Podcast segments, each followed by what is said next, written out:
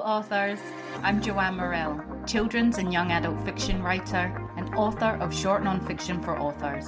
Thanks for joining me for the Hybrid Author podcast, sharing interviews from industry professionals to help you forge a career as a hybrid author, both independently and traditionally publishing your books.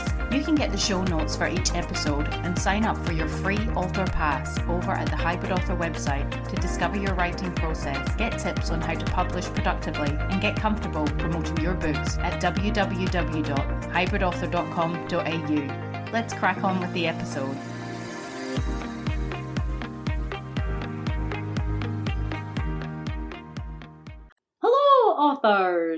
I hope you're all keeping well in whatever part of the world you reside and listen to the podcast in. Today's interview is with Hardie Grant non-fiction publisher Emily Hart, and we chat about the non-fiction publishing industry, big and small presses. Episode 65 guest Jasper Peach's first non-fiction book through the design choices, editorial team structure and format, gaps in the market, comparison title ideas for aspiring authors in the submission process and the Spark Award.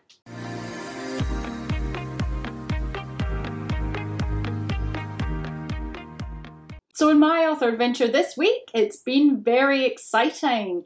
The big news I can finally share, and which has halted my hybrid author progress, is that we have sold our house, our family home that we built seven years ago, and are hitting the road in our caravan full time. So, this means homeschooling my children and picking up various work along the way. And uh, yeah, it's, it's been a couple of months of slowly getting ready for this. I mean, I, I was scared at first, but now it's starting to approach. I'm just starting to get really, really excited. So, we hopefully have the sale of our house go through at the end of this month, end of March, and we have a date of leaving on the 15th of April. So it's really going to be amazing. I'm really looking forward to the experience. Get out there and see this great country, get super close, super close with my family, and just having life lessons. I have given notice at my part time script technical script writing job. I have cancelled my gym membership. I had my last book club meeting last night and uh, it was lovely. It's, it's just been a lot of farewells. I've obviously let the school know that the children are not coming back after term one, and you know we've been there since the beginning, so that was quite nostalgic. And uh,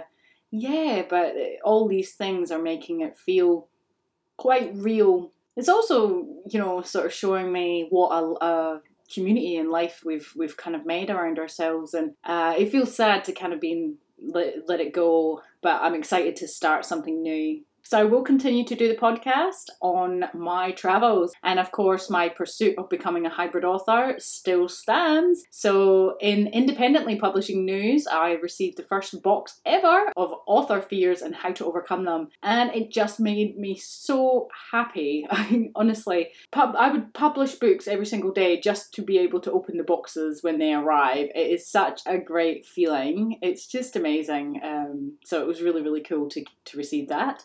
If you are in Perth, Western Australia this week, fellow children's author and friend of mine, Purity P8, will be selling her wares, books, stickers, notebooks, as well as other stuff, and my two non-fiction books, Author Fears and How to Overcome Them, and Freelance Writing Quick Tips for Fast Success, on her stall at Markets for St. Patrick's Day.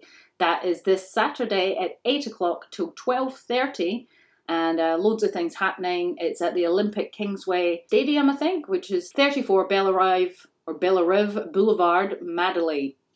And there'll be loads of market stalls, fun for the kids, a whole family affair. So yeah, if you're down in the neighbourhood, pop down and see Purity, and yeah, you'll be able to see my books as well. In preparation for having my books on Purity's stall, I went to Officeworks and I picked up some of these plastic. It's kind of like a double sided A4 stand, and so that's got my price list on it, and on the back it's got uh, my QR scan code so you can scan it direct to my website if anyone wanted to know more but didn't particularly buy a book on the day. And those stands are just amazing. And there was also one that had four kind of tiers for, it was like, it, probably someone would use it for brochures, but because my books are A5, they're perfect for size for them to be stacked, you know, one behind each other, head like tall.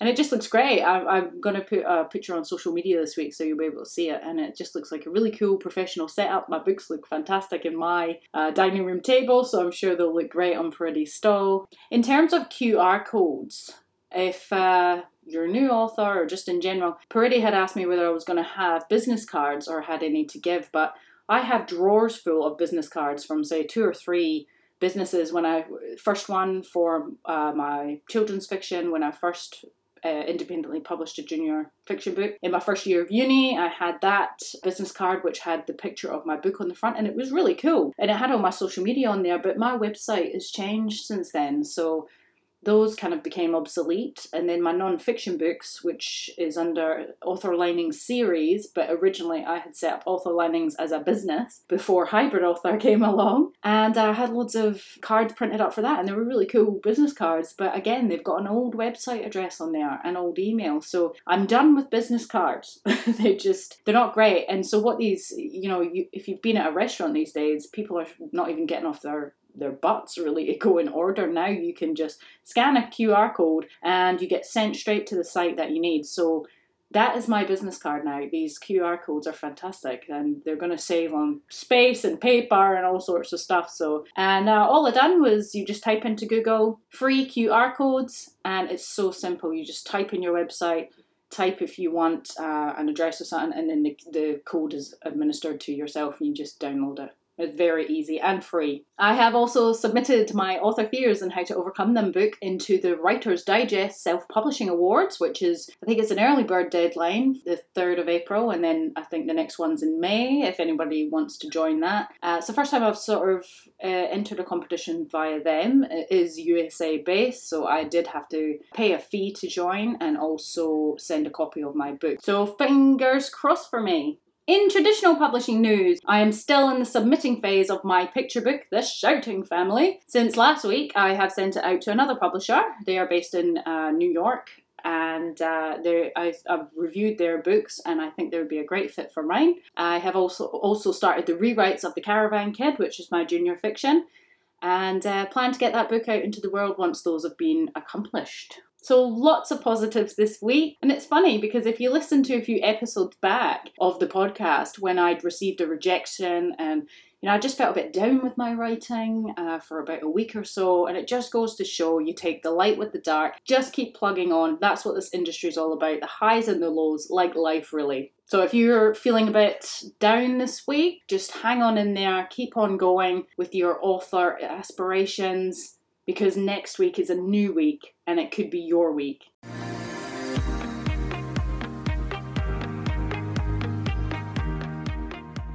So if you love the podcast or any of the episodes has helped you further in your author career, you can now pay it forward by buying me a coffee over at buymeacoffee.com slash the hybrid author. Let's all support each other.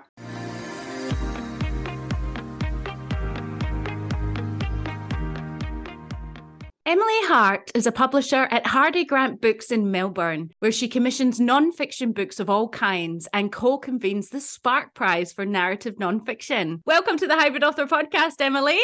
Thank you so much for having me, Jo. Oh, we're absolutely thrilled to have you. We'll get started from the beginning. How did you come to join the publishing industry and, you know, effectively land a job at Hardie Grant? Um, so I was always a big reader. Um, no surprises there. Um, and so I guess working in the book industry was always a bit of a dream for me. I loved working with words, but didn't necessarily see myself as a writer. Uh, unlike a lot of people that enter the industry now. I didn't actually study publishing. I studied a commerce degree and an arts degree as well. So a bit of a, a, mix of both sides of my brain, I guess. And I actually back at school, I had done my work experience in Adelaide at a um a small publisher there called Wakefield Press. Heard of them? heard of them? Yeah. yeah. I um I did after that a bit. I, I, did, I did a ghostwriting role um for a politician. Wow. I did some book selling and then I found myself back at Wakefield Press sort of towards the end of my university time. Initially, I was answering phones, organizing events, but then I started to train to be an editor as well, among a whole bunch of other things, the kind of things that you do at a small press, you know, jumping in with marketing and publicity, yep. running bookshop, yeah, just whatever, whatever needs to be done. I was there for a few years and then I applied at Hardie Grant. Um, I actually initially applied for a job in the children's team. And they very kindly told me that I was a bit overqualified and internally referred me wow. over to the uh, grown up books side of things where I work now. And I've been here for going on five and a half years in some different roles. Wow, that's incredible. To me, hearing all that, I'm just like, that sounds like my dream job.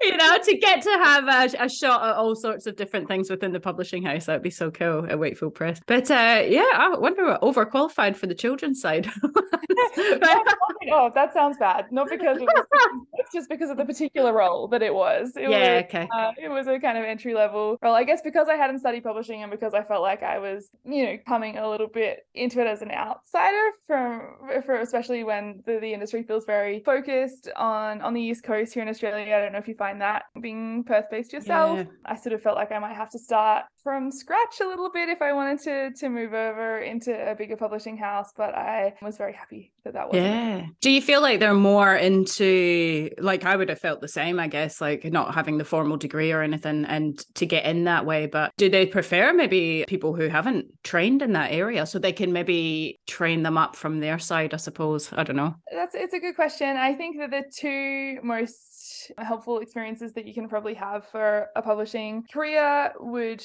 be experience in publishing obviously. That's a you know that classic thing that you know you need experience for an entry level job a bit ridiculous but um the more you are exposed to to different parts of the industry the better. And some, I mean, there's some things that can be taught in a course, but I think there are a lot of things that just doing them big difference. And being in a small press, you know, somewhere where there's 10 people doing all the roles that you would usually have in a big publishing house with 100 people means that you really see how all the pieces fit together. The other experience that I did have that was really valuable was the book selling experience. Yeah. Um, so I think any publishing house will tell you that book selling experience is such a valuable thing to have in terms of really knowing how customers interact with the books at the end of their journey. Yeah, absolutely. And it's, I mean, it's all interconnected, isn't it? So the more experience you've got across the board, the, the better served, I guess, to the industry you are. Well, Hardie Grant, are they a bigger, be bigger than Wakefield Press, I would imagine. What's the size of the team like there that you're part of? Yeah, so Hardie Grant is usually around, depends on the on the day, usually around sort of the seventh biggest publisher in a, in Australia. Mm. So it's an independent press, but it's really up there with the big multinational publishers. Started in Melbourne 25 years ago, and it's still based here in, in Melbourne is sort of the biggest part of the team, but there's offices in Sydney and also in London and San Francisco. So it's amazing to be part of a, a publisher that has that kind of global outlook. And and I guess because I work in one part, you know, for one imprint, I mean, even then, the people who work for Hardie Grant Books, it's already sort of double, maybe even three times the size of the team that I was working with in at Wakefield Press. Um, but then you multiply that out over, you know, six imprints across um, the four offices. Um, and yeah, it's, it's nice to be part of a, a bigger team. Yeah, yeah, no, it sounds incredible and very exciting. Well, today we are here to talk about gaps in the market and, of course, the, the new release. So we'll just dive right in. You are the publisher who brought Jasper Peach on for the new release of You'll Be a Wonderful Parent advice and encouragement for rainbow families of all kinds. And it's a wonderful, colorful little book. It's absolutely gorgeous. Tell us about the project. You know, how did it come about? And was Jasper recruited to write it, or rather than the submission process? I think obviously we we spoke to Jasper, so you've already had a yeah a preview of my answer. We, we, yeah, we, we, didn't go too much into the publishing side of it, so that's where you'll add some good key aspects there. Yeah, sure. So I mean, it's I think it's really lovely how this book came to be, but I feel like I can take very little credit for that process. So it actually started with another one of our authors, Ailsa Wild. So Ailsa is an author who's written a whole lot of different types of books, and she originally came to Hardie Grant as a children's author. She's written a couple of early reader stories, including Squishy Taylor, which has been very successful. And then I was lucky to publish her first book for adults, which was a beautiful book called The Care Factor about a, a friend of hers who trained to become a COVID ICU nurse. Wow. And uh, through that, I feel like I saw how much Ailsa was this very thoughtful and collaborative, creative writer. And then a couple of years down the track, she came to us with a letter that she had written for a friend of hers when he was about to become a dad. And it was full of kind of words of advice and encouragement on becoming a dad. And it was a letter that had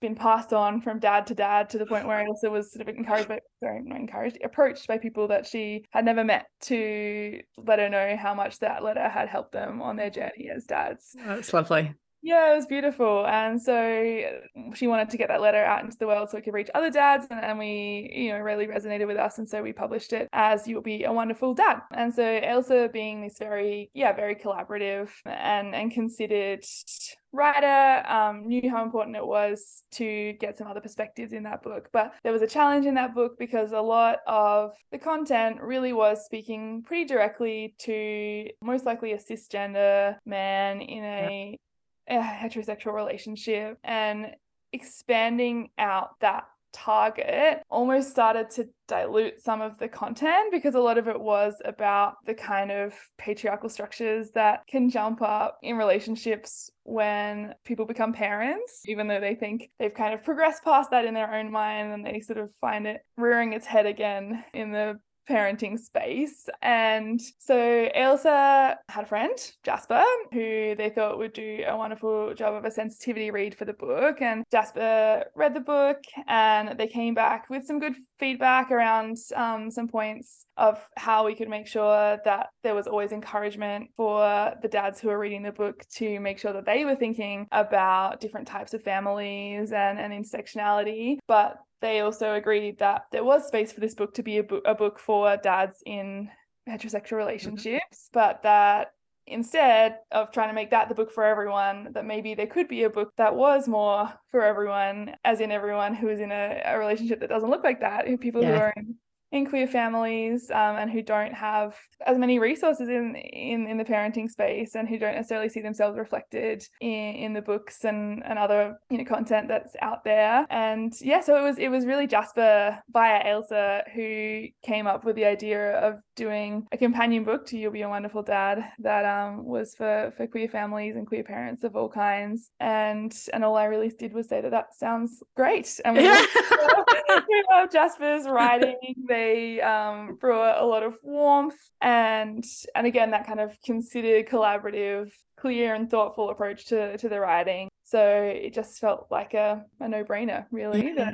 an, an exciting thing to be able to put something on the shelf that hasn't been there before yeah yeah i love that and i love that it's you know you use the term companion because well i just think that's that's gorgeous uh with i haven't read ailsa's book but with jasper's story is it being the companion sort of book, is it largely the same kind of topics? Like, you know, beginning to start the family, think about that, then during and then after? There is probably the biggest difference, I would say, in terms of structure is that Ailsa's book more starts from probably around when you know you're about to have a child. I guess one of the biggest challenges for a lot of queer families is that jump from even imagining having a child to then ha- making that happen is a huge journey in itself. Yeah. So when you get to the point where that child is coming into your life, whatever way it's coming into your life, you've gone on a, a huge a huge yeah. parenting journey already to get there. So that was a really big focus for for Jasper's book. And so that those bits once the child is here, and you know they're still a part of the book, but it's a lot of that that kind of whole hand holding during what can be a really tough experience. Yeah, yeah. So you obviously gave the go ahead. Did you then work with Jasper cl- closely? Was that your position to get the content where you wanted to be, or make it come together?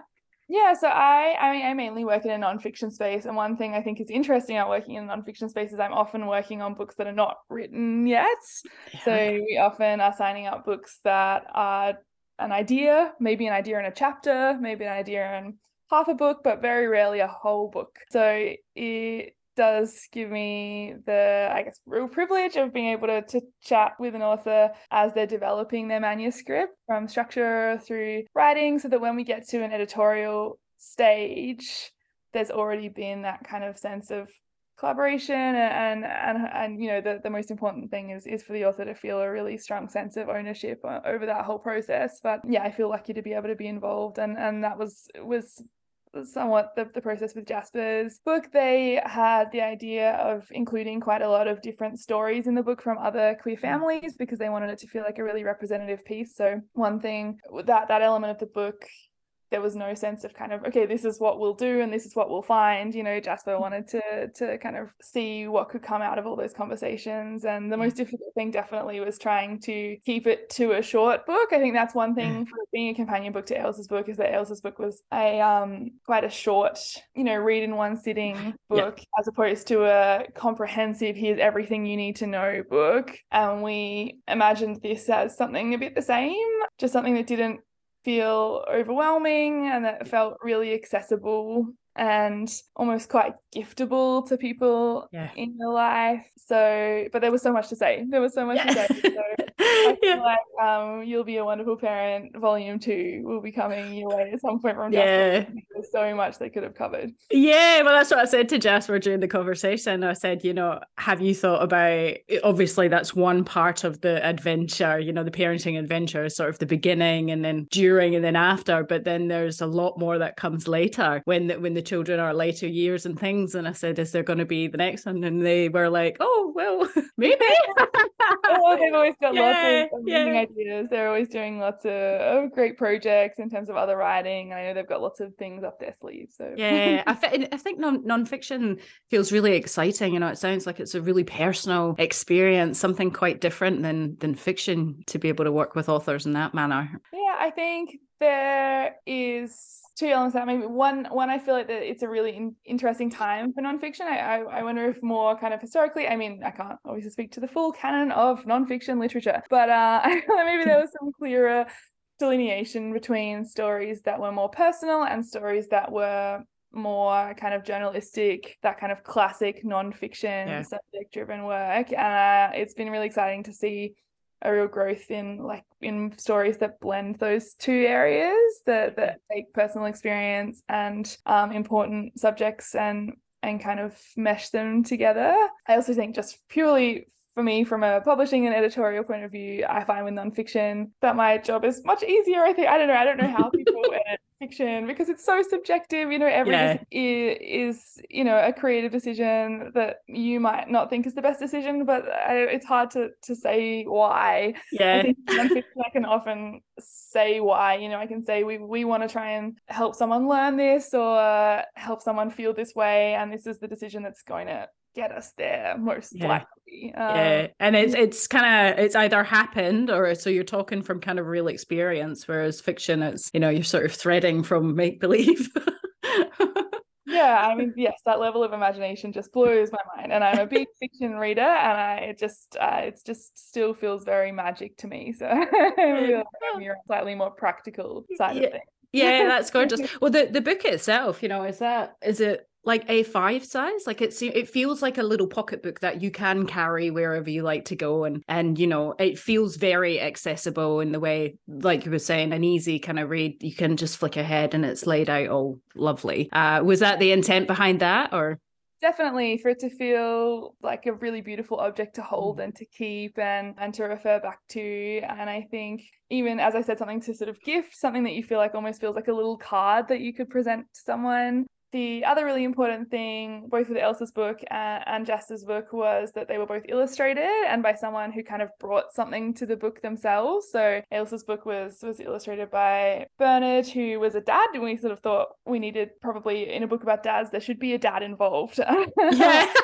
I'm not a parent myself, and um, and and Ailsa was very, you know, aware that she was a mum but not a dad, and so um, yeah, Bernard brought so much creative creatively to that book, and then it was the same with Jasper's book. We had the wonderful Prince Francis come on board for illustrations, who is also another queer parent, and again just brought another parenting mm-hmm. perspective to the book. I should also point out that the other wonderful thing we had on this book was an editor who was a queer parent, um, a freelance editor. So usually as a publisher or even as a, an in-house editor we work with freelance copy editors. And so it was great to have a copy editor on this book who brought their you know their perspective in the area as well. Yeah yeah. Their experience and authenticity. I love that. That's really cool. It's hardback. Is it all just going to be hardback? Like a gift? There's no paperback copies going to be floating around or? Yeah we don't very often do hardback and paperback. And the australian market in general doesn't do a lot of hardbacks. I don't know if that's something that you've ever mm. noticed about the australian publishing market market. It's not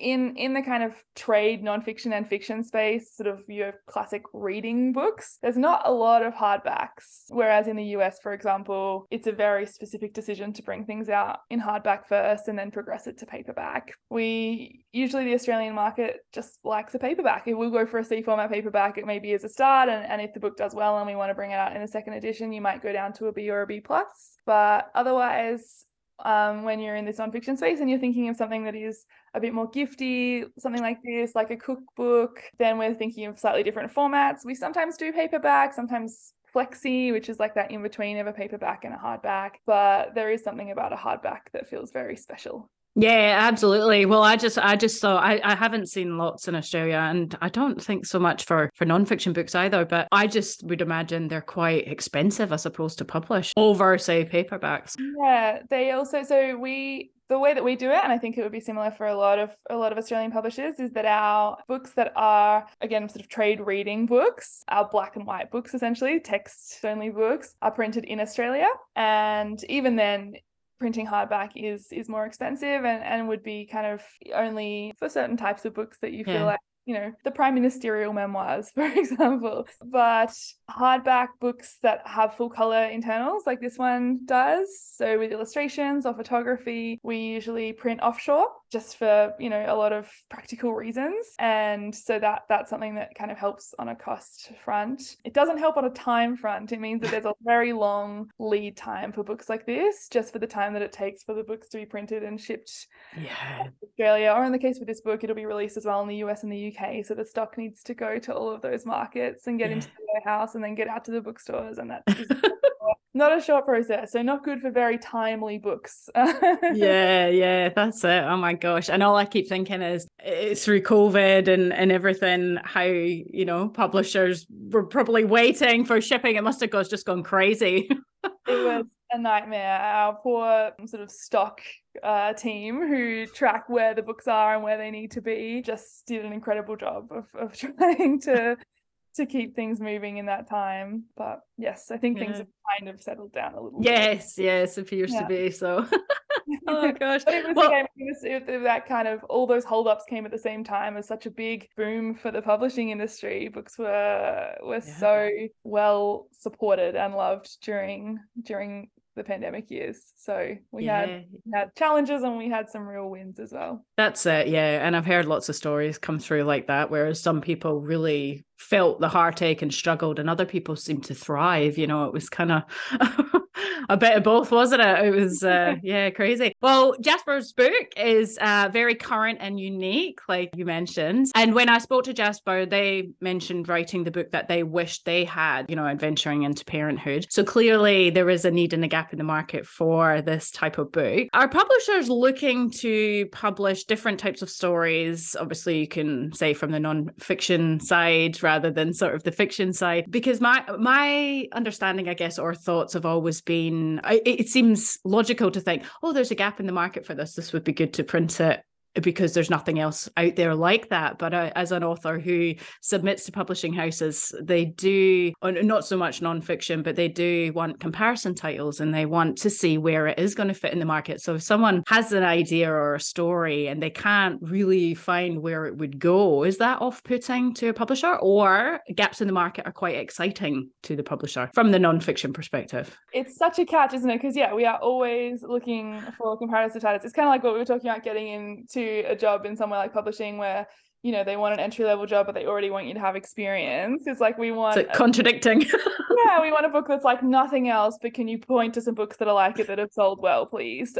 Um, it doesn't really make sense. But i think i mean I, I, think that yes and i hope that especially in the last well you know longer than the last few years but i feel like it's it's been building in the last few years there is something which shouldn't be called a trend because it should just be part of the industry but around making sure that we have a lot more different types of stories being told and a lot more different different types of people telling those stories, and that our publishing industry looks much more representative of the rest of the world, which is, you know, we're absolutely not there. There's so much work to be done. Uh, and yeah, again, I don't want to say that that's anything like a trend, but I think it has kind of opened up some publishers thinking around what is some, you know, what are the kind of reliable things that sell, you know, that they yeah. don't have to just fall back onto that. I think it's really exciting to find a gap in in the market when when there's so much that's out there. And so to that, I would say it's good to be creative when you're thinking about comp titles. Say if you're approaching a publisher, to not just be thinking about books that are exactly like yours, or maybe even not just to be thinking about books. Can you, if you can point to, you know, a film or a social media site or, um, you know, some other type of content that shows how many people are engaged in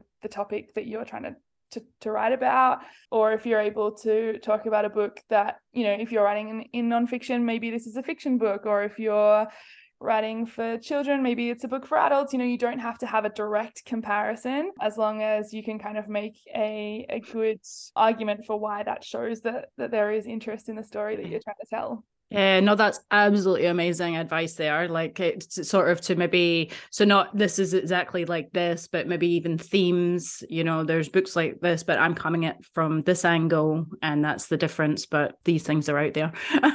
like yeah. I guess Jasper's book is it's for rainbow families, but there's lots of parenting books out there, not in this direction. But no, that's fantastic. Yeah, I didn't really think of that. You you feel as authors, I guess, and especially aspiring ones submitting, you feel like you have to be, I don't know, you've just got to be straight down the line rather than, I, I guess, point out different things. But content, I suppose, with what you're trying to get across if your book relates to something, then yeah, that's good to good to keep in mind. Do you have any other advice for authors who have unique stories to tell that, you know, are looking to sort of get them out there, but they can't see them represented in the market? Just exactly what you said before.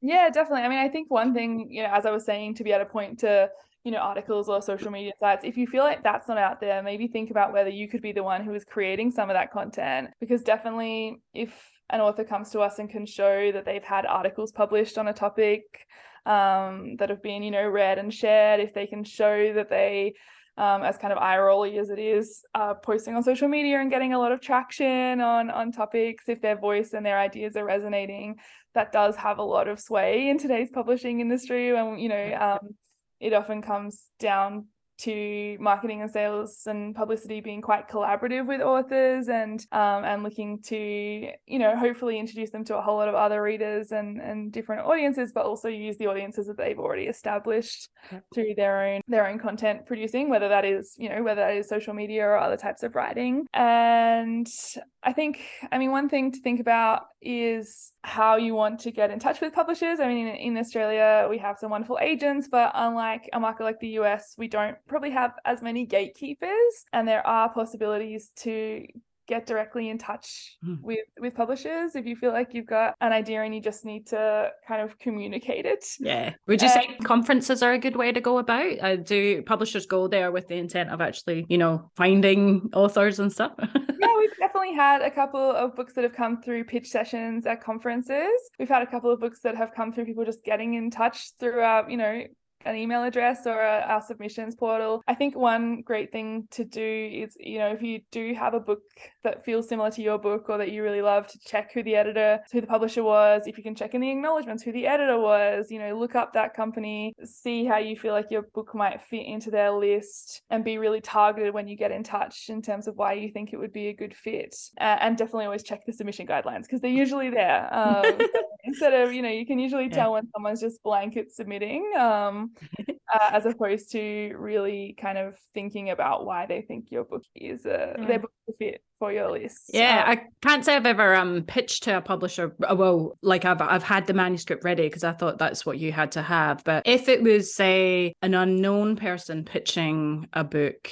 how does that come around? But because I think with the submissions now, I think there is an option. I have seen I, I couldn't say through some publishers where it is you're submitting a full works or a pitch. So there is seems to be that option through the submission port- portals now. But if it's an unknown kind of aspiring author pitching a book, would that be? Did I guess it does it depend on the idea, or would you you think I don't know if this person can deliver because they've got nothing to sort of show? Oh, we work with first time authors all the time. Okay, yeah, that's great. Yeah, there's no, it's not like if you we're just looking for people who have already published and have got you know a set track record in book sales. You know there are so many factors that you're looking at when um when you can considering another book for your list in terms of yeah in terms of what kind of things you feel like the market is needing at that moment and and what kind of potential you think that person might have as an ongoing talent for publishing other books. You know we love investing in in authors who feel like they have a career in in publishing in lots of different ways. Um, actually, one thing you, you um, mentioned when you were reading my bio is that I, I, I work on a prize called the Spark Prize, which is probably an interesting one to talk about when it comes to um, pitching because it is a pitching prize. There are a lot of literary prizes that require you to have a full manuscript. This one does not. Oh, so cool.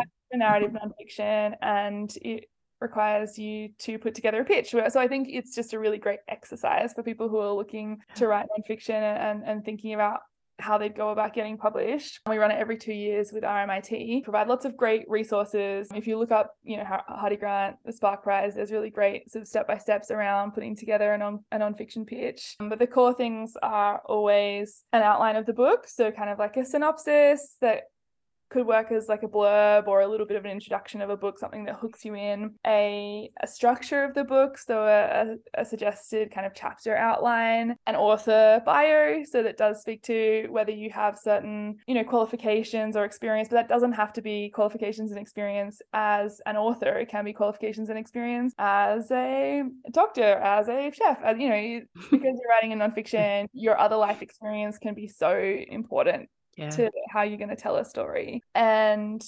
then a sample of the work. But that sample for the prize, I think it's 5,000 words, but I usually say one to three chapters. Okay. That, I mean, who, you know, chapter length is a piece yeah. of string. And any any chapters within the, the work, or does it have to be the beginning or?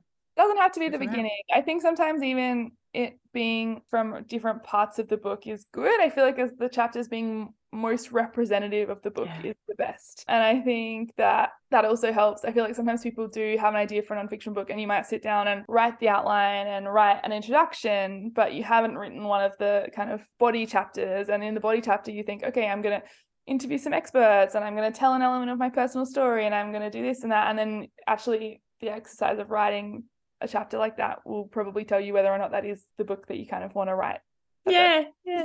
oh no, that's fantastic. I love that. So when uh, when's the Spark Prize? Is it on right now, or has it already been in past? Right or? now, yes, we ran it last year, so it won't be running this year, but it'll be running next year again. So very long tail promo here for. Uh, is it is it more like at the start of the year or end of the year? We ran it mid-year last year, but it does this sort of it just depends. So far, so we'll we'll see. We'll see what sticks. oh no, it sounds amazing. That's a, I I love that that you know, and you're absolutely right. All the prizes that are out there, they want you to have something good to go. So the fact that you know there's a, a pitching one out there, so that's great. No, that's yeah. great. I do have one other piece of advice actually. I was thinking yep. on uh, you know people wanting to tell a unique story, which is I guess around another thing that sort of feels a bit like a contradiction, but is something to be really aware aware of and and and think about a lot before you probably start on the publishing journey which is i think a lot of people telling a really unique story will often be because they've had some unique experience or you know they have a unique perspective themselves. And i think it can be really tricky. I mean you know you you talk a lot about hybrid publishing and, and when it comes to traditional publishing there's that idea that a publisher will have you know their own ideas about how they want the book to look and feel and read. And, and that's that's absolutely true you know i you, we you hope that we know what we're doing and that we say things because they will help the book's potential to read a wide reach a wider audience which is ideally you know everyone's goal.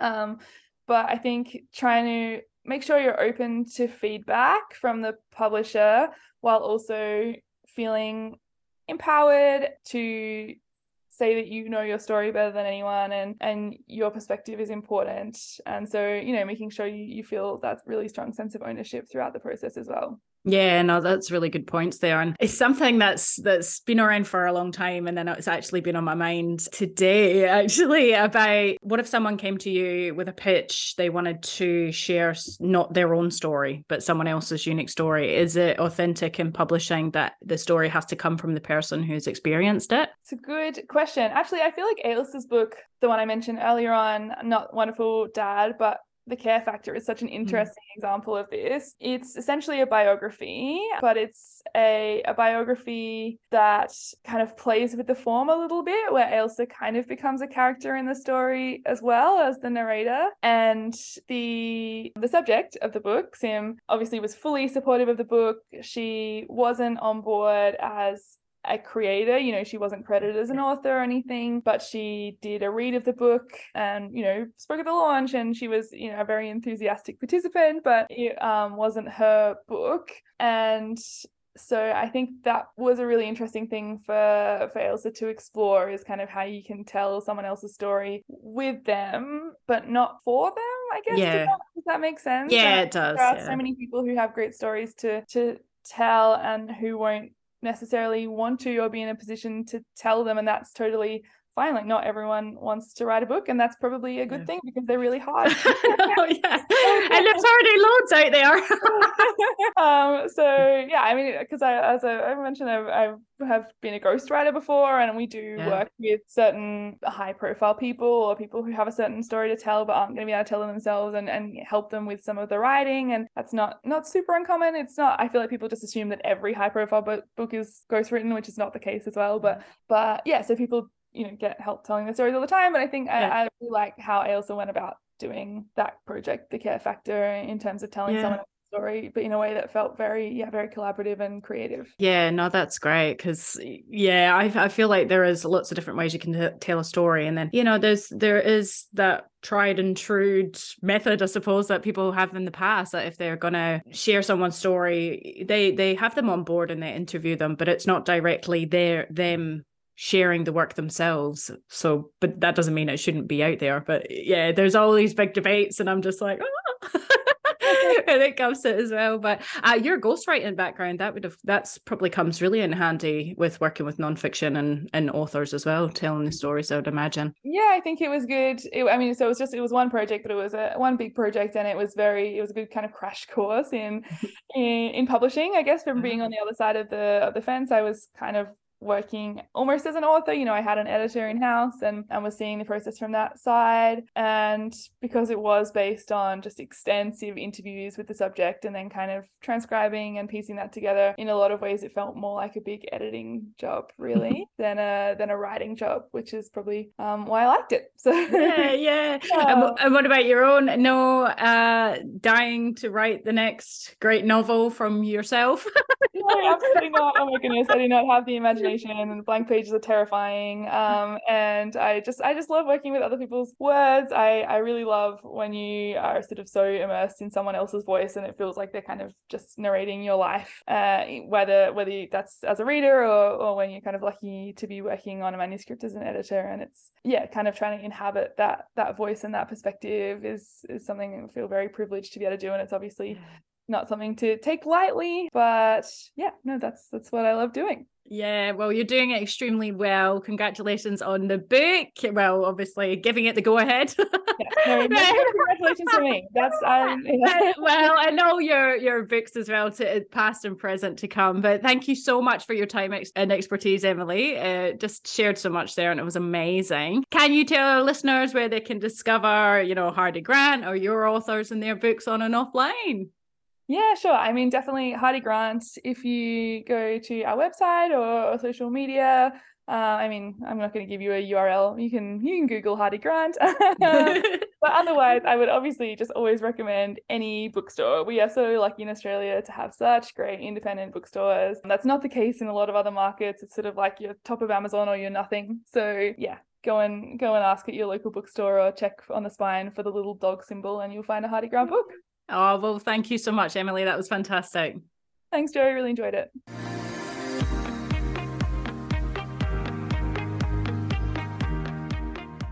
So there you have it, folks, the utterly gorgeous Emily Hart sharing her fabulous expertise on many aspects which make up the non-fiction publishing industry. Next time on the Hybrid Author Podcast, we have fantasy author P. L. Stewart sharing his insights on everything you need to know about hybrid publishing. I wish you well in your author adventure this next week. That's it for me. Bye for now. That's the end for now, authors. I hope you're further forward in your author adventure after listening, and I hope you'll listen next time. Remember to head on over to the Hybrid Author website at www.hybridauthor.com.au to get your free author pass. It's bye for now.